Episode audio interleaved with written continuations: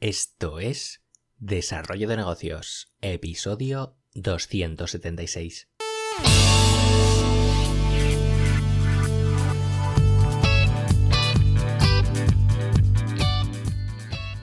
Muy buenos días, ¿qué tal? ¿Cómo estás? Bienvenido, bienvenida de nuevo al podcast Desarrollo de Negocios. El programa donde ya sabes hablamos de ideas, de casos, de estrategias, de oportunidades, bueno, de todo aquello que puede ayudarte a crear y mejorar tus propios proyectos. Al otro lado del auricular, ya lo sabes, Álvaro Flecha me puedes encontrar en álvaroflecha.com. Y bueno, hoy te traigo un tema, tema polémico, un tema candente, eh, un tema sobre el que ya te he hablado en algún que otro episodio, sobre bueno, ciertas prácticas de, Amazon que hace que, no sea ahora todo lo que reluce. Eh, hoy me gustaría pues un poco actualizar la situación con, datos, con, experiencias reales, eh, para que veas por ti mismo pues eso, cómo están las cosas hoy en día.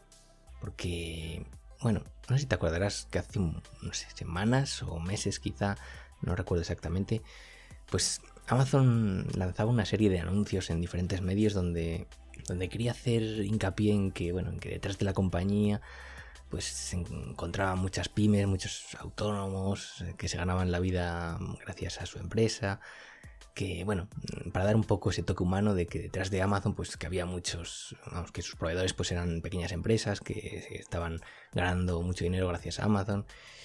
Y bueno, yo desde luego no seré quien discuta el hecho de que Amazon, por supuesto que está haciendo ganarse la vida a mucha gente, pero bueno, habría que ver también, echar un vistazo a lo que no es tan, tan visible. Porque en efecto, pues Amazon es una plataforma que permite la venta a todo tipo de personas y empresas de casi cualquier tipo de producto.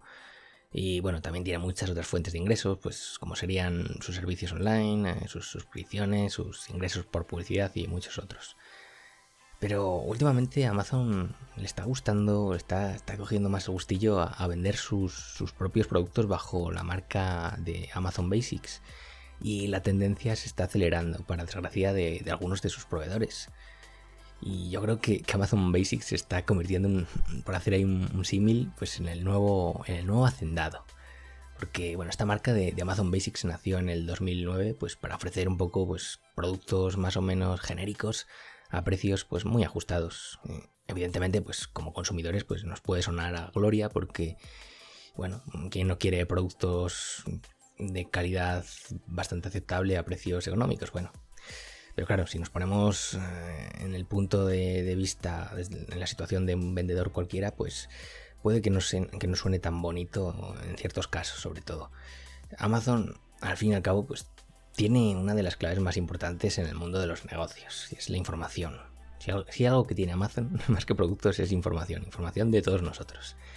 Sabe perfectamente qué se está vendiendo, eh, cuánto, a qué precios, dónde, cómo y mucho más. Em, y esto ha hecho que en los últimos dos años el número de, bestsellers bajo la marca de, Amazon Basics pues se haya duplicado, pasando de 660 productos en abril de 2018 a 1300 este mismo abril de 2020. O sea, para que veas que le ha, cogido el, gustillo a, su marca de, Amazon Basics, que vamos, cada vez está lanzando más y más productos que están barriendo a, mucha, a muchos de sus proveedores. Y lo que te decía de, bueno, de esa comparativa con, el que yo llamo que es el nuevo hacendado, la marca de Amazon Basics, pues nada, como sabrás, eres de España y si no, pues te lo resumo rápido, pues Mercadona es la mayor cadena española de supermercados, eh, pues da prioridad a, los productos de su propia marca. Bueno, en realidad tiene, tiene varias, entre ellas Hacendado, que es la más conocida, pero bueno, tiene otras pocas más y bueno, ha ido a lo largo de los años disminuyendo el surtido de, otras marcas más conocidas. Además, continuamente pues está creando nuevos productos y sustituyéndolos por, los de otras marcas. Mercadona siempre está ojo a visor y si observa que, algo se vende, que algo funciona o que si hay una necesidad no, no satisfecha del todo o que hay una oportunidad o lo que sea, pues te aseguro que antes o después va a sacar un producto bajo, bajo su propia marca me viene a la mente, pues por ejemplo, el cacao puro en polvo, que, del que soy yo consumidor habitual. Eh, antes, hace unos años, vendía solo el de la marca Valor. Después pasó a fabricar bajo su propia marca, vendiendo ambos productos al mismo tiempo, el de Valor y el de su propia marca.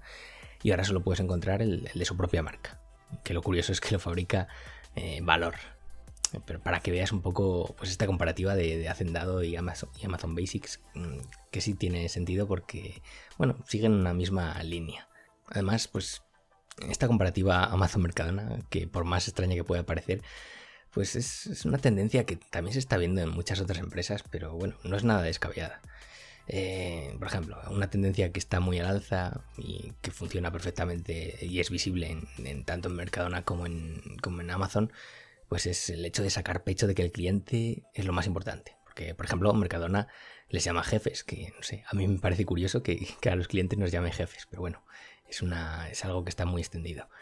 Eh, y hablando de Amazon, pues por todos he sabido el tratado de Amazon hacia sus clientes, donde prácticamente pues, puedes devolver cualquier, eh, cualquier producto que has comprado, incluso con plazos absurdos y hasta te devuelven el dinero sin tener que mandarles el producto de vuelta. Eh, bueno, esto no es en todos los casos, pero en algunos casos donde pues, el producto ha fallado o algo, pues ni siquiera tienes que devolverlo.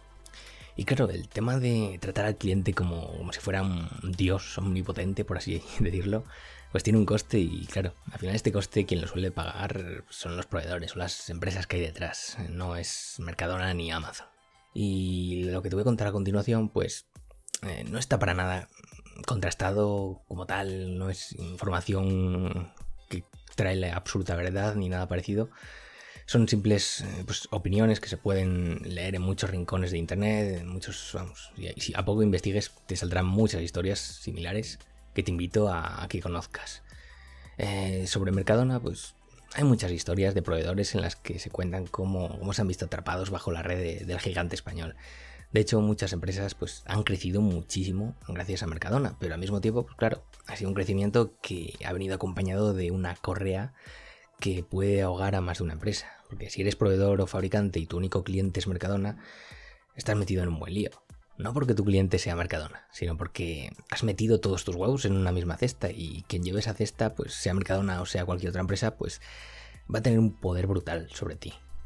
Pero bueno, volviendo un poco al tema de Amazon, que me estoy desviando yo demasiado con, Mercadona, no sé por qué, pues eh, hay una opinión que leí hace unos días eh, en un foro sobre una persona que, que vendía en Amazon y que me pareció bastante interesante compartirla por aquí porque, bueno, mm, da un punto de vista que no es el que estamos acostumbrados a escuchar de lo bonito que es vender en Amazon, pero bueno, eh, creo que nos sirve también para ver casos y casos. Te lo cuento eh, tal como lo contaba en este foro, literalmente. Allá vamos. Tenemos una tienda física y otra online. Empezamos a trabajar con Amazon hace varios años. Primero nos hicieron un pedido en nuestra tienda online y a continuación contactaron con nosotros. Nos dijeron que nuestros artículos les interesaban porque componían una categoría de productos que no tenían en su catálogo, y tras pintárnoslo muy bonito, nos animamos y empezamos a vender en su marketplace. Esto le interesaba mucho a Amazon porque le permite vender todo tipo de productos a través de su tienda, aunque no correspondan a su propio stock, de ahí que tenga fama de que puedas encontrar cualquier cosa. Los primeros años fueron magníficos, con ventas de varios miles de euros y decenas de pedidos diarios, que en Navidad se multiplicaban por 10.